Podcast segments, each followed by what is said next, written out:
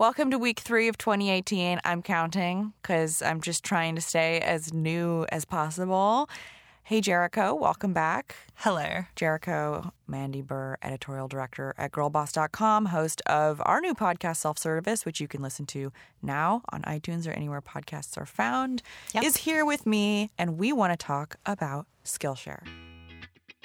A lot of us are still thinking about our New Year's resolutions, and maybe you, I don't know, I hope you're not, but you could already be giving up on the gym. Uh, I'm trying not to. I'm trying not to pick. That's my resolution. Don't pick my face.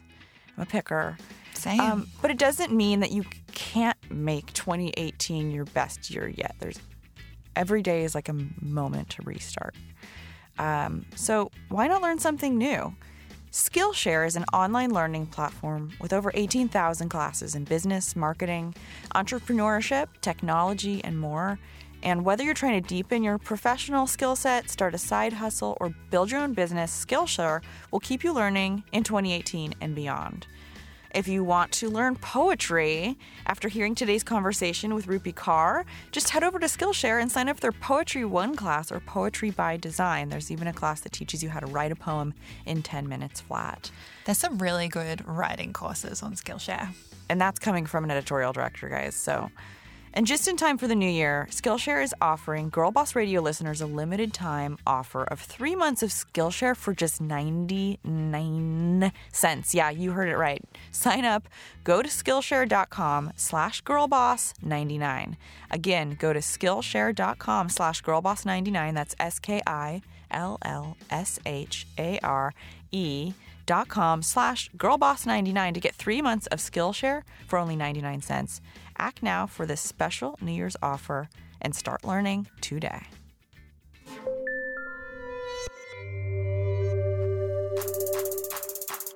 Success. It's such a complicated idea, and yet for so long we've all collectively subscribed to a single definition of the word, which was likely given to us by a white haired dude somewhere in a boardroom in the 1960s. And there's nothing wrong with that definition, with the notion of climbing a corporate ladder with a singular focus. But it's time to make space for a few other definitions for side hustles and well being and failing forward, and for the idea that success is a wild ride, not the destination at the end of it.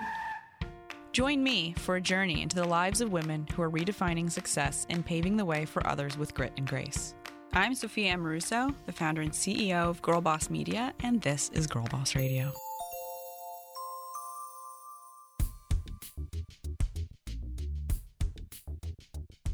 Rupi Kaur is a poet, artist, and performer. At just 25 years old, her works have taken the literary world by storm. Rupi was born in Punjab, India. At four years old, she emigrated with her parents to Canada, where her father worked as a truck driver and still does today. Always eager and interested in the arts, at 17, Rupi found herself at a local open mic night where she performed her first spoken word poem. She fell in love with performance poetry that night. In the years that followed, Rupi continued performing across Canada while building a community of readers and poetry enthusiasts who found her work initially on Tumblr. it was funny because like most kids were like oh yeah i'm gonna i'm gonna party i'm gonna do this cool thing you know and i'm not gonna study but i was like yeah i'm not gonna study i'm gonna write some poetry cool you know and like that was like my thing and so i didn't really mean to grow an audience but it started to slowly develop and for me it was about sharing and having conversation and tumblr was great for that Rupi wrote, illustrated, and self published her first collection, Milk and Honey, while she was still in college. I sat at my kitchen table and I illustrated and I wrote. Most of the poetry had actually already been written at that point. I was just compiling it all, but I was now doing the illustrations. I designed it. It took about a week and I was laser focused on this thing. In the years since, Milk and Honey has become an international phenomenon. It's sold over two and a half million copies, been translated into more than 30 languages, and landed as a number one New York Times bestseller, where it continues to sit for the 80th week straight. Her new book, The Sun and Her Flowers, has also become a global bestseller. It's not 100% autobiographical. A lot of it is taken also from I guess the experiences of the people around me, the people that I grew up with, the stories I listen to, the stories that I share. And it's a sort of like almost like a communal storytelling for me. Rupi's ability to thoughtfully observe and connect women through her words has inspired readers around the world, and I'm so excited that she's joining us today. But first, I'm here with Jerico. We're going to do the Jerico segment. That's just what we call it. It's our uh, uncreative title for the time when Jerico and I talk about the content on girlboss.com that we're loving and we know you're loving. So, how have you been sleeping? Because I have um, not been sleeping well. Tell me about that. Well, I'm. It's weird. I was in Hawaii for the holidays, and they're only two hours behind LA time. So Yeah. at 10 p.m. there, it's midnight here. And since I've come back, I'm up. I cannot like sleep before like 12 or 1 a.m. And it's really kind of messing with oh. like, I don't know. I just feel like I'm not as productive. And I also read that when there's a full moon, your sleep can be really disrupted. And I remember Yes. the last full moon we had, I had a really hard time sleeping. And I've actually taken melatonin a few times this week. And I'm just not the person who needs to pop pills to go to sleep ever. Maybe I'm just uh-huh. so excited about working that I really am excited about what we're doing that I just kind of want to like be like keep thinking about it oh, all night kind of keep thinking about it and annoying people and texting them about it like really late. But yeah. Well, you know what you could try? Such a thing. cherry juice, like tart cherry juice, is apparently a really good natural source of melatonin. Oh, wow. That's just one of five handy tips that we have in a story that's basically just like five things you can try for better sleep that's on the site right now.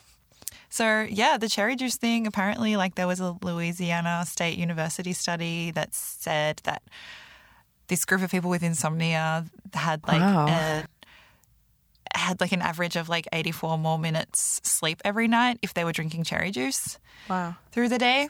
84. Yeah. That's a lot. Does a Shirley Temple count? Sure. Do you know what that is? Yeah. You have them in Australia? Oh, yes. Okay. Mm-hmm. I never want to assume. But then it's offensive if you ask if someone knows what something is. I don't know. I don't know. Assuming makes an ass out of you and me. Um, yeah. That's what they say. Anyway, back to sleep. There's other things you can do.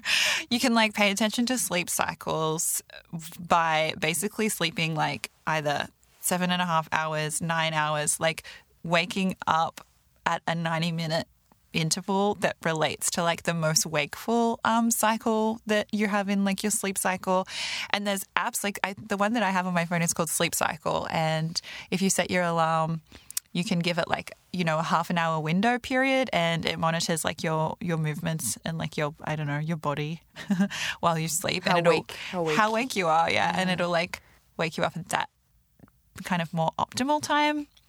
Also, obviously, everyone wants to sleep in on a Saturday morning, but apparently it's really bad for you. It makes you like super irritable, makes you like even more tired, even like less productive. it's called social jet lag, they say. Sleeping too much can make you more tired, right? Yeah, it does not help. Like, what would help more is like having a consistent time period that you sleep and like moving your body and that kind of thing is going to make you feel less tired, weirdly, than if you don't do anything and just sleep.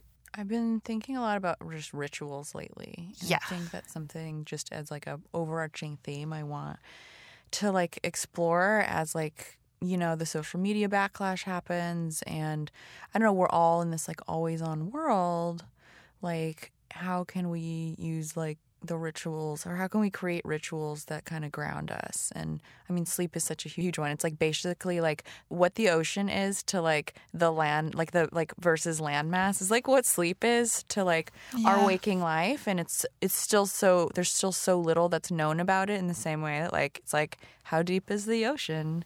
Or what's Yeah. in it? Uh anyway i'm really i'm just going real deep here but It's so important. It's everyone's favorite thing because it's the most important thing. And like you kind of you get so in your head as like a human being that you forget that you're also just an animal and you need to rest your body and mind. So yeah, Cool. So I'm going to go have a Shirley Temple and take a nap. same. And if you want to hear more of these great tips about how to take a nappy nap at night night time, well, And drift off to sleepy land. Yeah, well, one, you could just listen to Jerico's podcast. That'll put you to sleep. No, there's meditation and oh my god, I loved your guided meditation. Anyway, I'm gonna stop promoting. I'm such a like hoe for promotion. Go I'm sure you guys already agree if you listen to this show, but I don't take anything for granted. And I, it's just because I like, I'm still like trying to build my thing and our thing. You care so much. Jerico, thank you Thank you. for taking the time. Before we get to Rupi, I do want to talk just a little bit about Stitch Fix. They had an amazing IPO not that long ago. Their founder, Katrina, is a badass. And whether you love it or hate it, there's no denying that you could be shopping better. I mean, you could spend all day at the mall with another goddamn striped t shirt or scroll endlessly to leave everything in your cart, but now you can shop the productive way and end up with stuff you actually love thanks to Stitch Fix. No wonder they have a bazillion, literally over a billion dollar business. Whether you're looking to express your personal style, dress for the job you want, or just try something new, Stitch Fix can style you on your time without leaving your house. And the style profile that you fill out online for Stitch Fix is honestly the funnest thing that you can do. It asks the most thorough questions about the kind of stuff you like, the brands you like, the colors, the fits, the fabrics. It's honestly so amazing just to set up the profile. And if you don't like what you get, sending everything back is super duper easy. They cover the shipping both ways for returns, and there's no subscription required. You can get your fix monthly, quarterly, or whenever you feel like it. So they're super flexible. Get started right now at stitchfix.com slash girlboss, and you'll also get 25% off when you keep all five items in your box. That's stitchfix.com slash girlboss to try Stitch Fix today. S-T-I-T-C-H F-I-X dot com slash girlboss.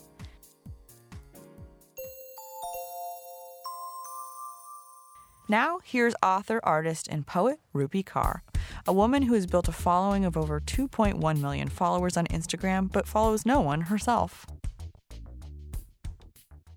I want to hear about your childhood. You grew up in Punjab, India. Mm-hmm. Tell me about your early life and and then you emigrated, right? Yeah. So, I mean, I spent only three and a half, close to four years there. And I grew up.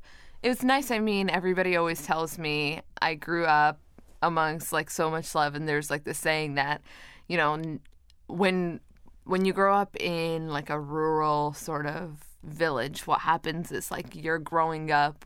It's literally like a village race as a child. And so my mom is always like, your feet never touch the ground. There was always somebody, a grandfather, a cousin, an aunt, an uncle, a neighbor, always scooping you up and, you know, feeding you and loving you and all those nice things. And so um, that was my earlier childhood. I mean, I didn't have to share you know, my mom with any other sibling yet. Um, I later went on to have three other siblings. Uh, I grew up mostly around my mom's side of the family. My dad was a refugee, so he left. I never got to spend the first sort of three part couple years of my life with him and when I was born like he wasn't there and so when my dad like left India uh he my mom left his side of the family and just went to live with her own parents. Usually, what happens in an Indian household is when a man and a woman get married, the woman leaves her family and she lives with her in laws. And so, because my dad had gone, um, she went back and she was like, I'm just gonna live with my parents, which is also like a really rebellious thing to do and not very common at all. But that's my mom. and so then we were joined when he had gotten citizenship in Canada. I guess he'd gotten it for eventually four years, and he got it for us as well. And so we joined him in Montreal, and I think that's where life was like the juxtaposition began. It's like, and I think that's when things sort of started to switch for me on the inside. Growing up in a place where there were so many people around, where the weather was always warm, where there was so much love and so much rich color, all of that, and then suddenly you land in a place in a place in the dead of winter, and this person comes to greet you and you have no idea who this person is and you're a child and you're crying because you feel like you know, you've left what you knew as a father, aka your grandfather, behind. Yet there's this entirely different man there. And he's like, no, I'm your dad. And you're like, but you're not. And so this sort of me and my Oh my dad started butting heads like right away. And so that's. Uh, that's been our relationship and you know we've been working on it and now we're able to have like just conversation and dialogue more so um, than we used to Um, but and then when I was in Montreal, uh, my sister was born. Then we moved from Montreal to Toronto, and then my sister, another sister was born, and I had a, I had a younger brother as well. Your dad was a truck driver initially in Canada. He still is, yeah. So he used to, yeah. So he would, for a majority of my life, he actually did like long distance driving, and so he would drive across the continent from Montreal to Texas or California, and so he would be home maybe once a week. And so my mom was like raising us like a single mom almost because he was around like a couple hours a week. And when he was around, he was of course so exhausted and so tired and so he would be sleeping and my mom would be like shushing up the kids because you know dad's home and he's tired and he's exhausted so you all need to keep quiet so he can rest. And so um, he did that driving for about a good many years i would say about at least 10-ish years and then he switched to uh, going only for a couple days. So he'd be gone for about four days and he'd come back for a day and be gone for another four days. Um, and now he he's still driving but he's gone only for two days at a time. But it's still like it's still a lot. And what happens is like they miss so much. And whereas mom is always around you know but mom was like even though she's a stay-at-home mom like this woman and i'm like in awe of all that she's done. And there are days you know when she'll just be having one of her days and be like wow like i accomplished absolutely like what did i accomplish in these past like 25 years? I didn't do anything. Like i didn't even learn the language. I can't you know operate a phone. I can't even use the laptop. I can't do any of those things. Like i'm and she calls herself stupid and that always makes me cry. And actually inspired so much of my second book because i just look at her i'm like wow like but you created not just that you created us but you created like to me i'm like you wrote these books. Like you did that like you have to take ownership and responsibility for that because if you were not doing the things you were doing god knows where i would be right now because she was like holding down and managing a household and do like dropping four kids off. Every hour she was in a car dropping somebody off to a different school different lunches all of the things and you know holding it down. And it's interesting because like before her every generation before her motherhood looked a different way you know? You would raise your babies with your sisters around with your mother-in-law mother-in-law around with your there was so much help but there wasn't a rule book for how to do it all by yourself. And so and she did it with such strength as well. And so it's so interesting to see how all those things work. And now you know as an adult i feel like I'm reflecting on that. And so much of like, you know, our teenage years are spent like fighting our parents and being like, oh, you hate me and you just want me to suffer. But now it's like I'm at the complete opposite end where, you know, I've seen what the sacrifices have done to them emotionally, mentally, and physically. And I'm like just a crybaby all the time. Like, oh, how do I, how do I give you everything now? At just 25 years old, Rupi is a Forbes 30 under 30 and editor of the 2016 Mays Literary Anthology of New Writing from the Universities of Oxford and Cambridge, and one of BBC's 100 Women of 2017. Now, what does it feel like to have your parents be like I'm proud of you? I think that's kind of underestimated. We, you know, Yeah. Grow up, tr- you know, trying to make our parents proud, and then once you get into your 20s, you're like, whatever, I'm an adult. Who cares about making our parents Yeah, proud? yeah. But then when you do, even if it's accidental, to me, It's it's been like, whoa, this is so cool. Yeah. I mean, when it comes to they they're so proud. Like and it's so hilarious because we I and I don't not all Indian people are like this, so I can't speak for all of them, but a lot of the ones that I know, um, my family and the families around me where I live, like we are not, we don't know how to, especially between parents and children, not very affectionate. So my dad will never ever say, and a lot of parents are like this, even with outside of my own community, but um, he's never been like, oh, good, or I like that, or I'm proud of you, or like he's never even been like, oh, we've never even said I love you to each other. We only, you know, but we'll never have that conversation. But I know he's so proud because what happens is I, when I'm home, I pull up at the grocery store. You know, I'm like buying my almond milk and all my like nice foods that he doesn't understand. And I get in line at the grocery store, and the nice lady's like, Oh my God, like, how's it going? Like, your dad was here and he was telling me about your book and da da da da da. And I was like, Okay like why do you know all this information? And so then i go to the bank I know. you know? And then the uh, all the tellers know everything about my life. And it's so hilarious. So i'm like i tell everyone i think he secretly walks around with a stash of my books or you know he'll come to me and be like yeah i went to the store. This guy sold me a bed or a sofa.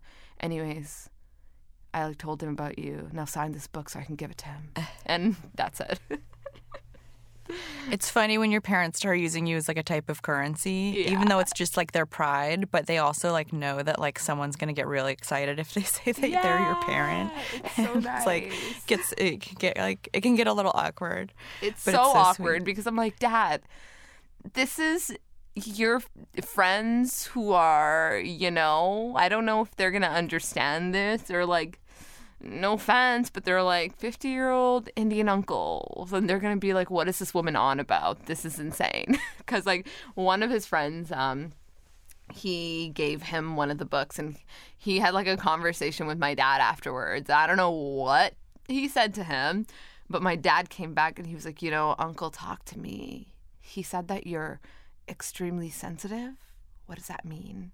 And I was just like, Don't talk to him. I don't know. I, this is just like, I'm like, This is why you don't go handing this around like it's just like a pamphlet. Don't do it. yeah. Is there anything you've ever written that's upset your parents? I don't know. I mean, not that they've said any, not that they've, you know, pointed it out specifically.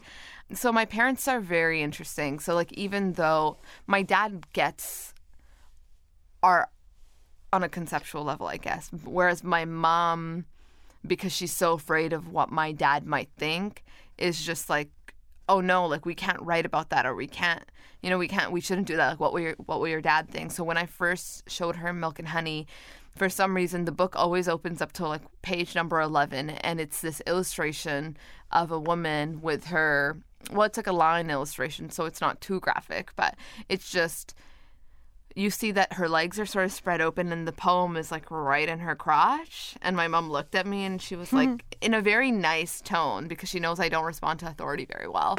And she was like, you know, was it, do you think the drawing was necessary? And I was like, excuse me? Of course it was. And so, like, that's how she is. And, you know, like growing up, whenever I'd have like illustrations of like nude women or anything like that, she would come into my room, I kid you not, every single day. And she would turn them around because she was like, "Oh no, this is bad. Like your dad will see it." And my dad would be like, "Well, like I don't really care." And I mean, I get it, you know. My dad's never had to as the man in that world, like he's never had to grow up, you know, thinking, you know, what will what will so and so think? He doesn't have to navigate the world in that way whereas my mom has to manage all of these relationships and think about all these things. But um they came around. I think it was actually when the book was published did they actually understand or that's when things switched like early on for like the first like 7 years when I'd be, you know, performing and traveling to perform they just wouldn't get it. Like 90% of the time, I'd have to lie. So I'd be like, oh, yeah, like I'm going to study. And then I would end up at like an open mic night or something and I'd be performing. Because usually, if I'm like trying to communicate and be like, oh, I'm going to this performance about this like great event and we're bringing awareness to this social cause, my dad would be like, there was like two things. A, he'd be like, but actually 25 out of hours out of your day 8 days a week you should only be focused on studying and become the most genius human being and you know get a stable job and that is all.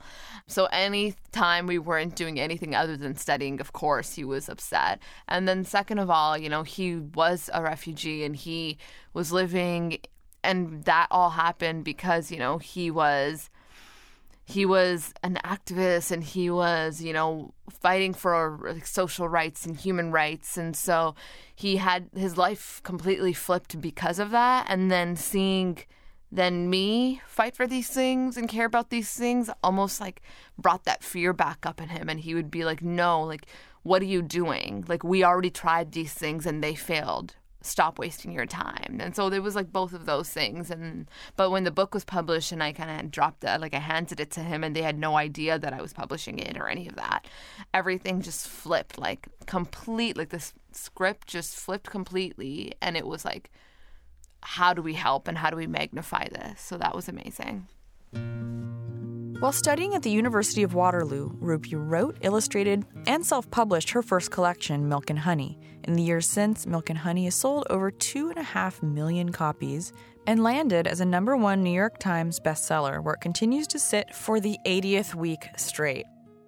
The first memory I have of doing anything artistic was not when we lived in Montreal, but I, we moved to the city of Hamilton. I was five years old, I think, at the time and we lived in an apartment building and there was a we became friends or my parents became friends with um, a couple upstairs who were in their like 70s and they would i didn't have i only had like my baby sister at the time but of course she wasn't playing with me.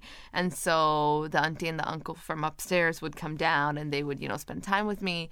And i remember they would pull the auntie would bring down her Indian suits and there was always like sequins and beads on them and then she would pick them off and she would get glue and a piece of paper and what we would do is we would make like elaborate like elephants and tigers and animals and like portraits and we would decorate them with these sequins and these beads and that eventually evolved into like you know my mom helping me draw and that's so that's where it all sort of began and i always use visual art for me was like drawing and painting and all that was how i sort of it was my therapy. And so it was something i've been doing since i was a kid and something that you know i focused on throughout high school. But i mean i didn't i only saw it ever as a hobby. And then so when it came to career stuff, there was a majority of the time like I wanted to either be a psychologist or like a human rights lawyer.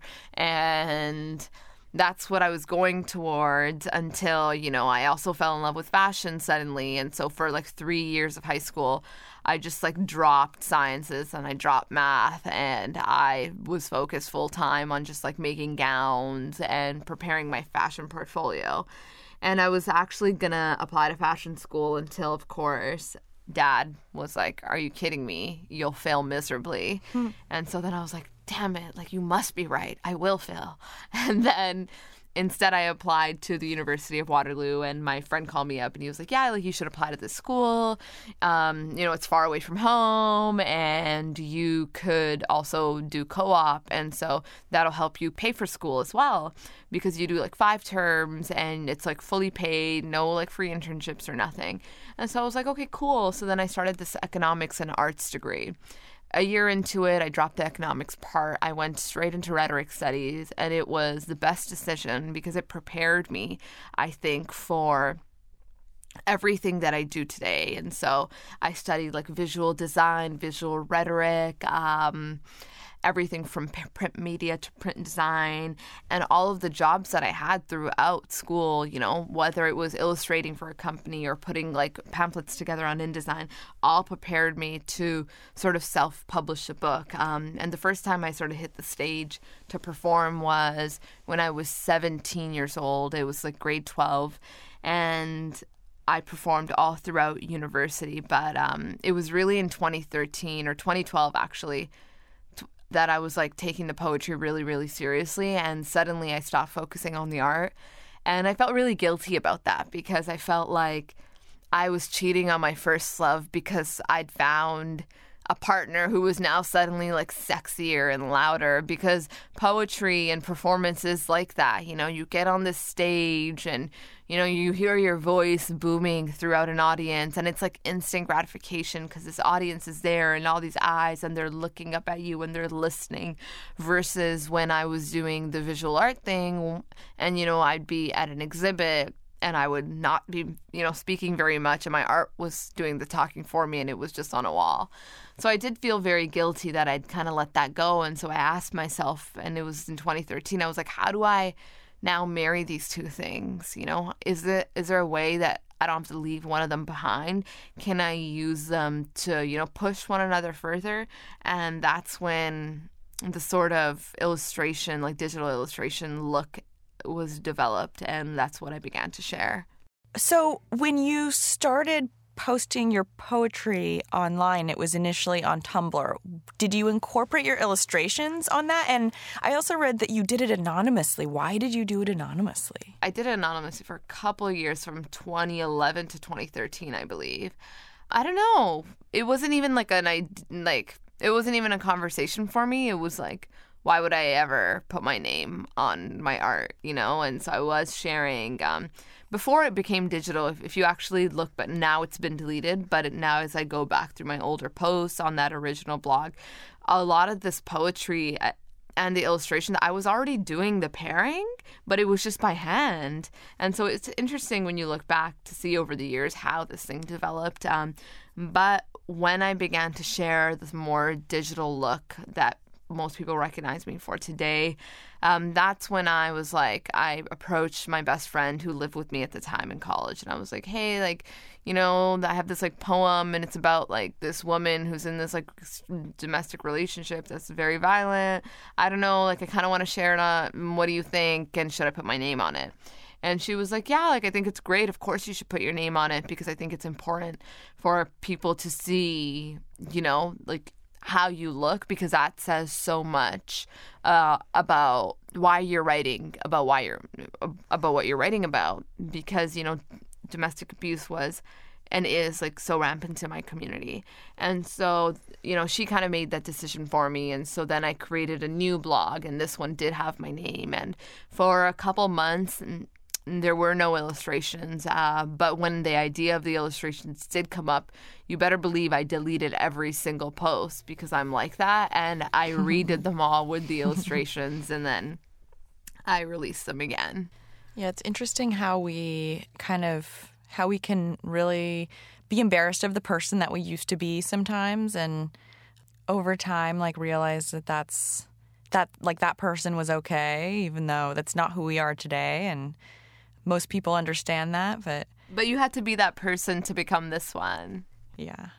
So, is that where you started growing your initial audience? Did you mean to grow an audience by by doing that? And at what point did you move over to Instagram? I didn't really mean to grow an audience. I feel like at that point like writing was just like saving me and it was giving me a voice and a voice that I feel like I didn't have like ever growing up, you know?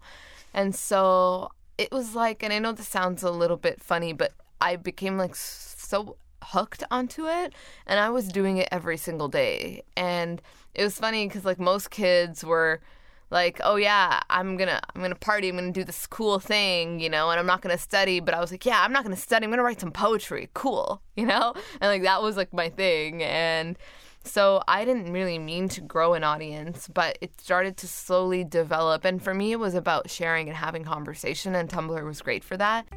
Rupi took her writing to Instagram in 2014 and began adding simple illustrations. All of her work is written exclusively in lowercase, and the only punctuation used is the period. I love like making things look nice and making I for me like that sort of like when I get something, like packaging is so important, you know? And so all these desires that I have for how things look and how things should be like decorated and how things should be presented, I couldn't do that on Tumblr. I just feel like I didn't have the tools for it or that just wasn't for some reason the right platform because I was designing everything on Illustrator, you know, and I was making things look a certain way and feel in a particular way. But I couldn't fully express that on Tumblr. And so I switched to Instagram at the end of 2013 when I realized that, like, you know, this is a platform where I can fully decide how I sort of want things to look. And it was because of that desire, because I could sort of create a whole like visual universe that I enjoyed looking at and that was appealing to me that I switched over.